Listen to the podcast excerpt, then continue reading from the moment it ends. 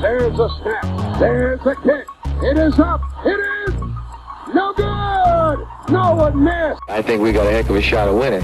We beat anybody in the world, and I think we're going to win next Sunday. Eli Manning stays on his feet, airs it out down the field. It is caught by Tyree. For all you non-believers, disrespect us, talk crap about the defense like we ain't the third best defense in the league. See you in Pittsburgh. Can't wait. Fitzpatrick. End zone. Eric Decker holds it in. The Jets win in overtime. And the New York Giants, given last rites by many in December, are the Super Bowl champs in February. This is NFL Friday, going long on all news, reaction, and game picks for the Giants, Jets, and across the NFL on WFUV Sports. And with that, we are back. NFL Friday, back here for WFUV Sports, our exclusive NFL podcast.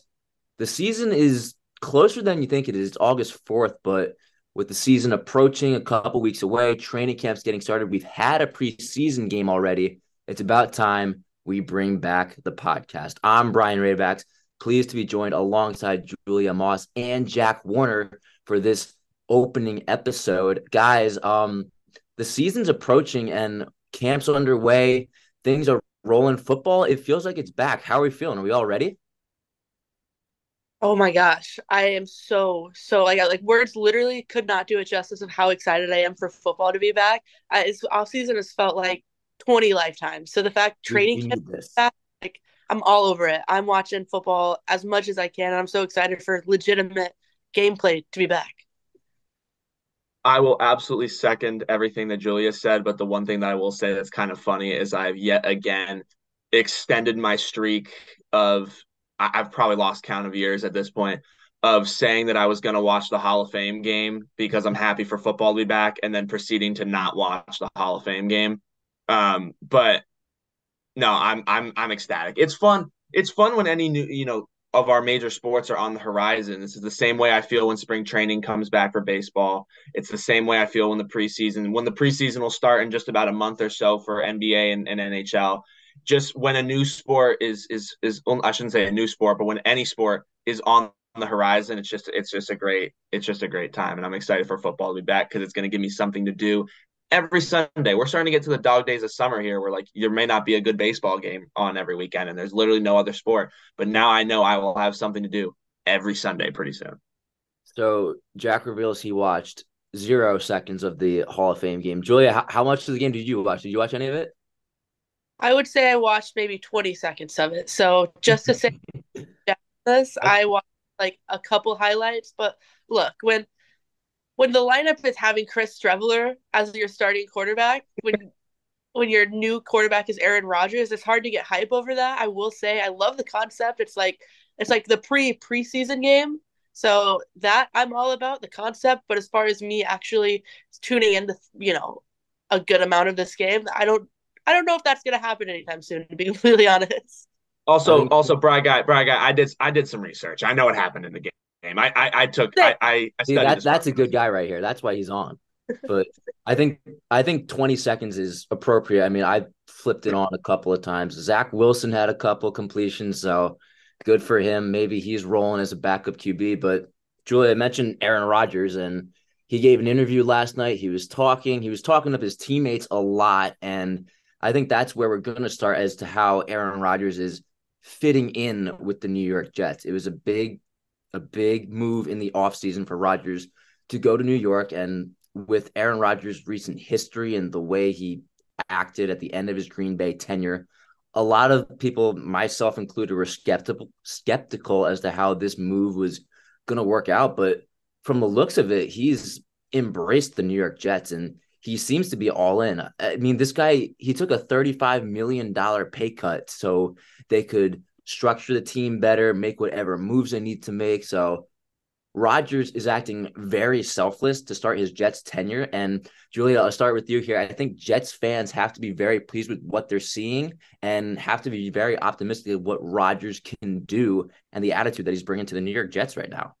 Oh my gosh, yes. Um, he is absolutely said it best. He is bought all in. And when you think about it, it's like there's a lot of skeptics when he left Green Bay to New York, when like as in how he was going to act. But when you think about like what he had to give up to leave Green Bay to start a new chapter in a place that he had already broken so many like franchise records and really had just been that guy for 10 years you have to know it's going to be somewhere he actually wants to be. He's not going to give all that up to go somewhere where he is not completely confident he wants to be the guy in the new place. So while I didn't think he would be all in like this to this extent, because I mean, we see him like completely and utterly like defending his head coaches to an extent where it gets him in the headlines. And I'm sure we'll get into that uh, in a little bit, but it really is incredible to see as someone who has been not a New York Jets fan, but someone who has felt bad for the New York Jets for a really long time,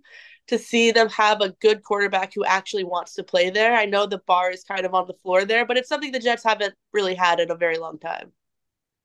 Well, and and going off of that, I mean, the way that Aaron Rodgers has adjusted to New York honestly gives me personally a lot of belief in the Jets for no reason other than Aaron Rodgers is, I mean, we've all seen it throughout our entire lives in his career. Aaron Rodgers is a quarterback that I would trust. I'm not trying to lift up one quarterback by bringing other quarterbacks down, but there's certain quarterbacks who, you know, bounce team to team because they need to just stay in the league. You look at a Baker Mayfield or even a Cam Newton when he was when he was still in the league. You know, there are performing quarterbacks who bounced team to team, but you could tell that you didn't know if it was entirely out of love for the city. You didn't know if that was really their vision. It was just something to keep them in the league.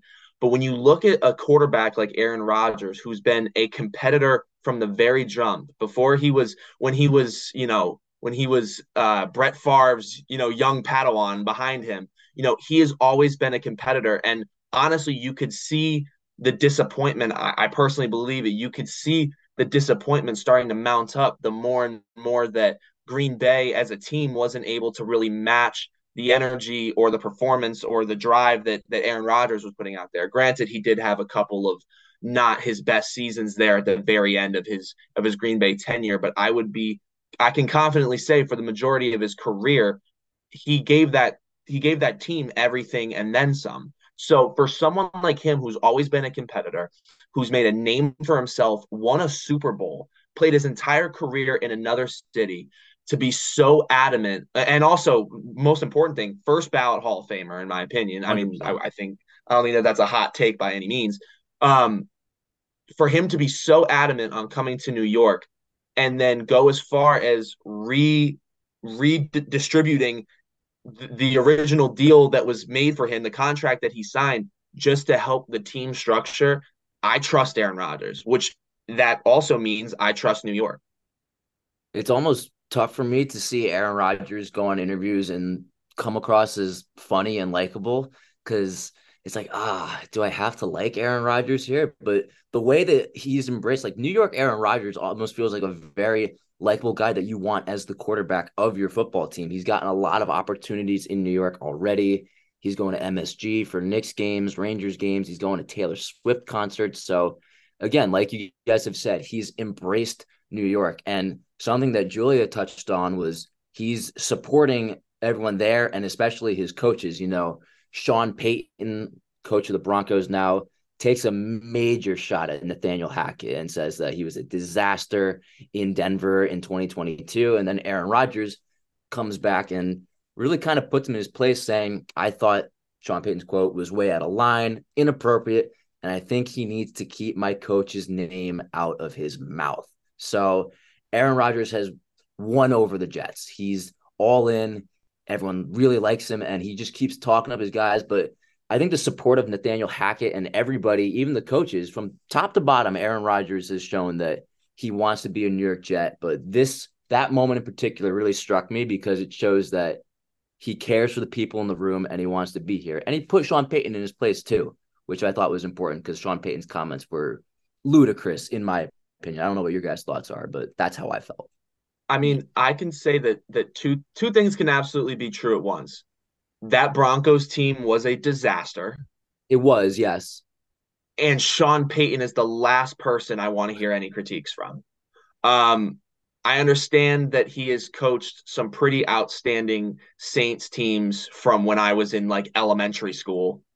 Not to mention, uh, okay, a little more recent than that because you did have the the pass interference no call in the NFC title. But my point being, I also really don't want to hear stones thrown from the bounty gate man. Like I know, like I'm not trying to yeah. bring up old things, but like there are certain like he's allowed to have his opinions. Like I just said, Hackett's tenure in Denver was disastrous.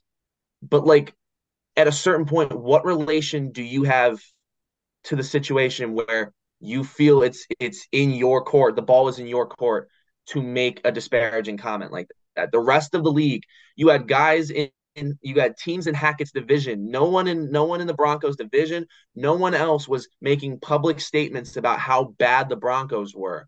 But yet you have Sean Payton of all people, who by the way is a known like attention seeker. He's always been trying to make headlines. He's he's made comments from the second his career started.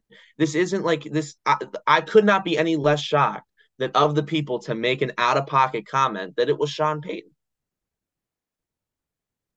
Look, I am so just like genuinely annoyed and generally annoyed as well because it just feels very like political. Like when a new politician, a new president gets elected, it's very much like normal to be like, well, I have to fix all this stuff this last guy messed up. It's like no one cares. It feels like he is making excuses already for this team. And that's not a good sign because if he's already saying, like, oh my, this last coach really screwed everything up. And it's like, no one cares. Just, just do it. Just, just fix it. No one cares that you need to point a light at the fact that the last coach didn't do a good job.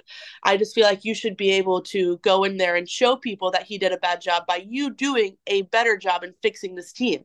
So it, he has a lot on his plate too because this Broncos roster is not all that great even now. So I feel like he has more important things to be focusing on than throwing shots at the last person who would coach this team.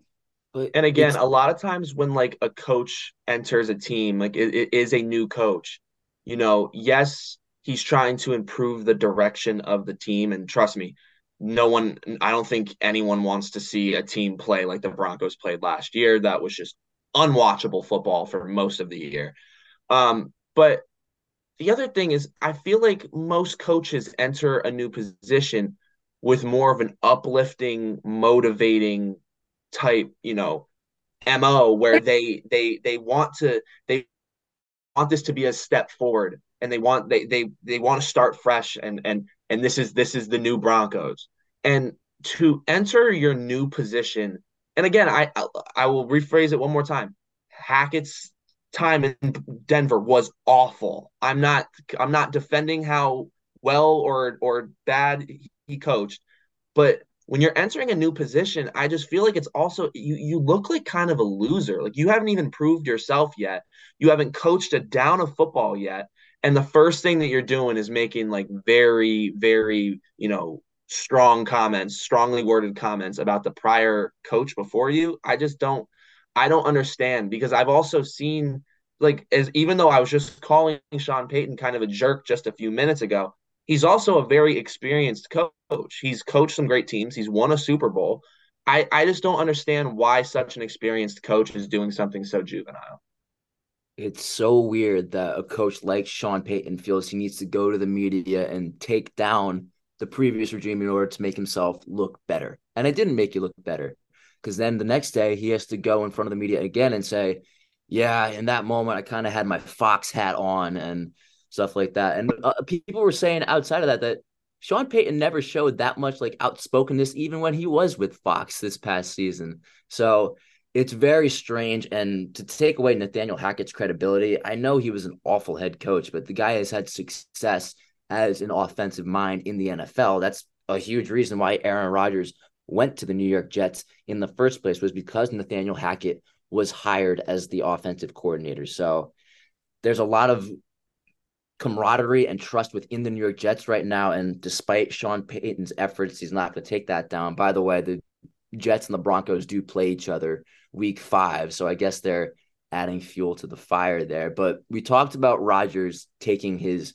pay cut and trying to make room for whatever other additions that the Jets want to make. Well, the big rumor last week was that Dalvin Cook was going to go there. He visited the Jets, and both of them very much looked like they were on the same page. They wanted to accommodate uh, what Cook wanted. And when Dalvin was asked about the odds if he signed with the Jets, he said, I think they're pretty high, man. Well, now a week later, it doesn't seem like that's the case. Both sides can't really come upon an agreement. And the way it's looking, I don't know how much there's a chance the deal gets done here. So, Jack, do you think there's still feasibility of Dalvin Cook going to the Jets, or is this just a pipe dream that's kind of gone out the window?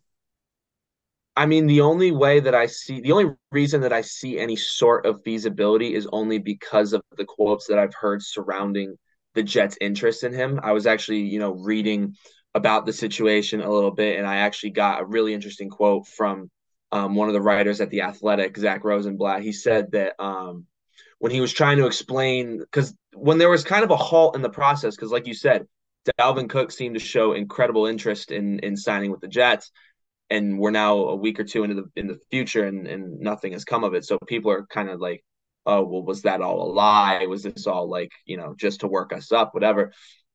And the quote that I found that really stood out to me, they one of the things that he this writer said was, you know, that running back, you know, the uh sorry, I botched the quote. It was um his his practice visit when he went on Sunday to the Jets practice facility. The quote was that was not a publicity stunt. The Jets actually did have quite intense interest to in fact sign him, but the key here was they only wanted to sign him at the right price.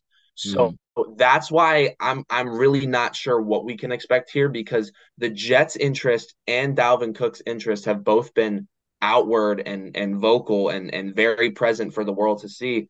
But if if there's one thing that that causes you know disagreements in anything pro sports related, it's money. So I don't know if if um I don't know if they're going to want to spend on. It's all going to depend on whether they can negotiate or not because I I find the interest in Dalvin Cook to be very genuine. I don't think that it's fabricated whatsoever. And I also think he'd be a very valuable addition. He's a very, very, very talented football player. And I think he would be just another addition to a offensive unit for the Jets that's already greatly improved just in their depth over the offseason. So truthfully, I'm I'm kind of hung up on it myself. And and look, like there's another aspect to this whole thing, and it's Breece Hall. He has so much potential. He is so young, and Dalvin Cook. It's hard to pay someone like Dalvin Cook the money that he probably feels like he owes, he's earned, if he's not going to be the guy in the running back room. Like Breece Hall and Dalvin Cook would likely be splitting, splitting uh, snaps there, and you know Cook is 27, Breece is 22. Breece Hall in his eight games last year, he had 463 yards and four touchdowns. He has so much momentum and so much potential at this point. It's tough to bring in a guy like Dalvin Cook to potentially stunt that momentum in a way, although it probably would make the team better having two great running backs. But you also don't want to empty the bank for someone like Dalvin Cook when you have a good running back option already there. So I think there's a lot of just maybe conflicting opinions on what Dalvin Cook's role is going to be, and thus it turns into what the money is going to look like.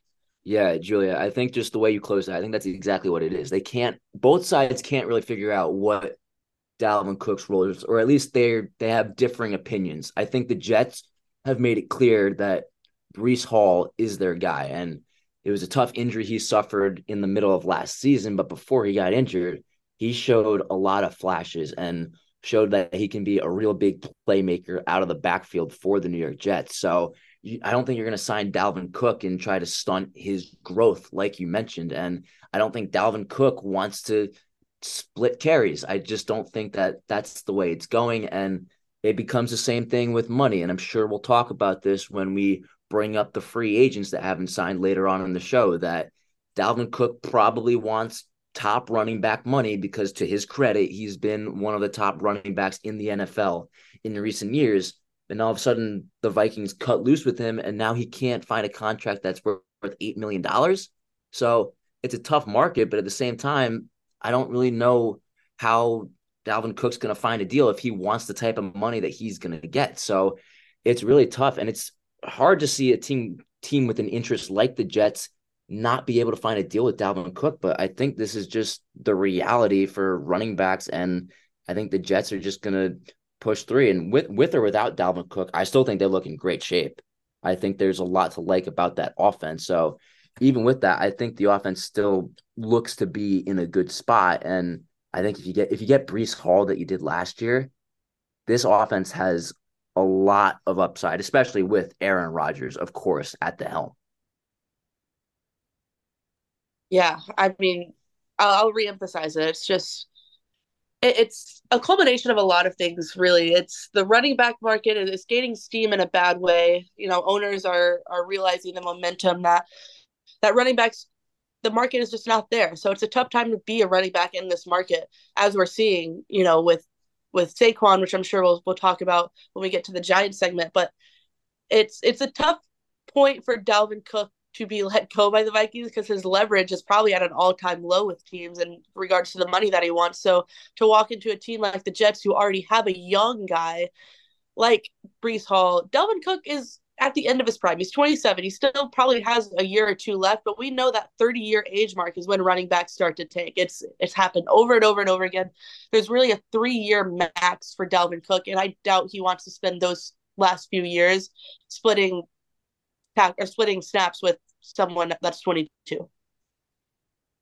Well, with the Jets, they have a lot of talent in the room already, and we've discussed that Aaron Rodgers has embraced it. So we'll see how the Jets progress for the rest of training camp. But Julia just brought up Saquon Barkley, so I guess it's a good time of transition to the New York Giants. Before we get into everything that's going on in training camp, here's the housekeeping I'll take care of about Saquon. It was a really stressful situation leading up to that deadline and I was a little disappointed they didn't strike a long term deal.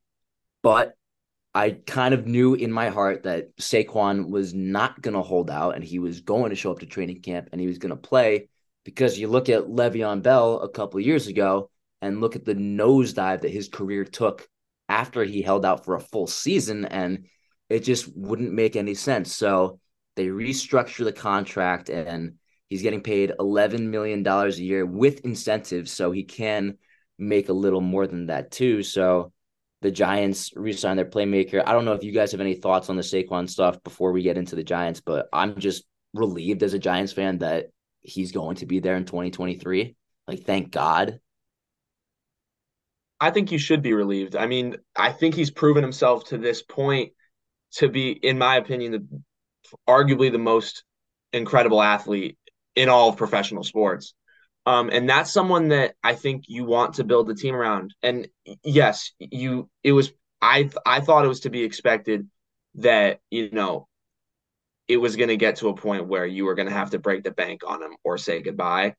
Um, but I do think after what New York was able to show this past season, I don't think that signing him for one year is the worst thing because you I think there's still enough talent on the Giants roster this year to make just as far of a push as they made last season, if not further. And ensuring that you have Saquon to make that push is is is a huge, huge thing. And when you ensure you have Saquon back, you bring back a elite playmaker from last year, and then you look at some of the additions that the Giants have made to that offense. And the one that I want to talk about initially is Darren Waller.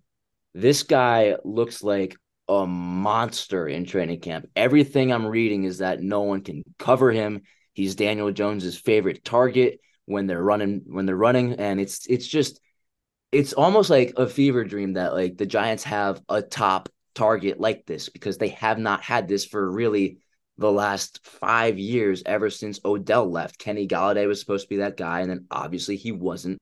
So you look at Waller, I know his production has taken a dip in the last couple years and he hasn't been able to be healthy. But if the Giants get this Darren Waller, and then you look at some of the other additions they made, Jalin Hyatt's really impressing in camp. Julia, what's the ceiling for this Giants offense? Because I feel like there has to be steady improvement from the years before if they get what they're getting out of these guys in camp right now. First, I'll say that as a Titans fan, I've always been able to feel the pain of Giants fans when they talk about not having any receivers or any targets because it's tough. tough. It's tough. When you have a, a competent quarterback, and I do think, you know, you look at Ryan Tannehill and Daniel Jones, there's there's comparisons to be made. I think Daniel Jones made a much bigger jump, of course, but I I'm relieved for you guys. I'm happy for you guys. We're still kind of in a spot. The Titans are still kind of in a spot where, you know, we're we're still looking for that guy. But I mean, DeAndre Hopkins, of course, we'll see how that pans out. But back to the Giants. It, there's a lot to be excited about for the Giants and and cover your ears if you're if you're a Giants fan. But last year was surprising to me. I think the step that they made in the playoffs. So to ride that momentum even more and even like bolster your lineup even more, I think is really, really incredible and something to absolutely be excited about, especially seeing what we saw in training camp so far. And then also, just what we're seeing in camp so far, I think are very valuable things that'll tra- translate really well onto the field. The two things that I'm seeing from Dan- Darren Waller so far, and I'm hearing from pretty much every person that has watched him you know, in the in these training camps is two things. One, he's incredibly versatile, which is very very valuable for someone at the tight end position because he's he's like they were there were um summaries of some of his plays and highlights during Giants camp. And one of the things that I remember hearing about was how there were a few different plays where he would line up as a tight end they'd motion him into the slot and then he'd line up out wide and he'd be get he'd be getting guarded by a it could be a linebacker, it could be a safety, it could be a cornerback. So he's able to create favorable matchups that really favor him and allow him to get wide wide open and I think that's part of why he's been able to to be such a mismatch to so many people is because he has the speed and versatility and can line up in different parts of the field that lead to him being guarded by people who shouldn't be guarding him. So if he can continue to be able to to work the field the way he does, given he's a pretty good sized guy, he's six six six seven. So if he's if if he's able to work the field at the size that he's at and and continue to create these mismatch, mismatches, I think Daniel Jones is going to have a fun year with him this year. It's just so refreshing as a Giants fan to see them have a legitimate game changer on. Oh, I shouldn't say that because they've had Saquon for the past five years in terms of a receiving threat. A guy like Darren Waller with the height that he brings and the talent he possesses. It wasn't that long ago in 2020 where he was. You could make the case one of the best tight ends in football. Like I had him in fantasy football that season, and he was a beast. And now it's just been health has been the issue for him in the last couple years. He's missed 14 games in the past two seasons, but if they can keep him healthy and he can be a game changer on this offense, I just really like the trajectory that they're going with. And moving off of Waller, another guy that I want to bring up is Jalin Hyatt because outside of Waller, everything that you're reading about the Giants in camp, you see Jalin Hyatt, their third round pick out of Tennessee. And it's just it, the, the way it's looking right now, he looks really fast. He's breaking Tyreek Hill's like sprint speed record. I know he hasn't really worn pads yet, but he's still running at 24 miles an hour and he's just being he, no one again similar to Darren Waller, no one can guard him. So I don't know, just the way that he's traject going up right now. I'm curious how he fell to the third round in the draft, but then you look at the receiver room, there's not a lot of huge names that jump out at you, but there's talent there. And if Hyatt can have a big rookie year, I think the receiving corps for the Giants can take a tick up in this 2023 season as well, Jack. Well, exactly. And it was such a blow last year, especially getting to watch a little more Giants football, knowing, you know, some of the inconsistencies that they've had with their receiving corps and seeing Wan'Dale Robinson go down with an injury right as he was about to that's, get hot. That's your guy, Wan'Dale Robinson, right there. Right. So if you now if you have Wan'Dale Robinson returning, you have Jalin Hyatt, who I didn't really know much about Jalin Hyatt until I heard about him getting drafted. Was able to watch some highlight films, and the one thing that stood out to me is it was a five or six minute film, so it probably had 20, 30 highlights on it, and I think only two of them was he actually like contested on the throws. This man creates so much separation because of the speed that he has. And that's what I think is really exciting. And you were asking what's the ceiling for this Giants offense. One of the things that I think is really going to be prevalent this year between what I was saying with Darren Waller creating mismatches and being so shifty at his size, and Jalin Hyatt being someone who can create so much separation because he's a he's a friggin' cheetah. I think they're to make Daniel Jones's job easy for him. Now, obviously, Daniel Jones needs to show up and be the Daniel Jones that he was last year. But you even had Daniel Jones, who was able to. The reason he was such a reliable quarterback last year was because even if he wasn't having his best day through the air, he had the athleticism to get it done on his feet. You had a couple games where he was the leading rusher for the Giants. Like, that's absurd. So now, when you have someone with Daniel Jones's athleticism and that athleticism is really being matched with his receiving corps, I think this Giants offense is going to be terrifying. First, I want to say three words Rocky Top, baby. It is incredible to see someone from the University of Tennessee get so much love in the NFL already. And then second, it's would be it would be so great for for New York to get a receiver that they drafted because I feel like people put so much stock into signing free agents and it's just an American sports thing. Like there's the average casual fan is not interested in watching a team rebuild from the ground up through draft. But I love it. And if the Giants can get a receiving target that's consistent from this young, I mean, as young as you can get, you're just drafted, you're going to your rookie year.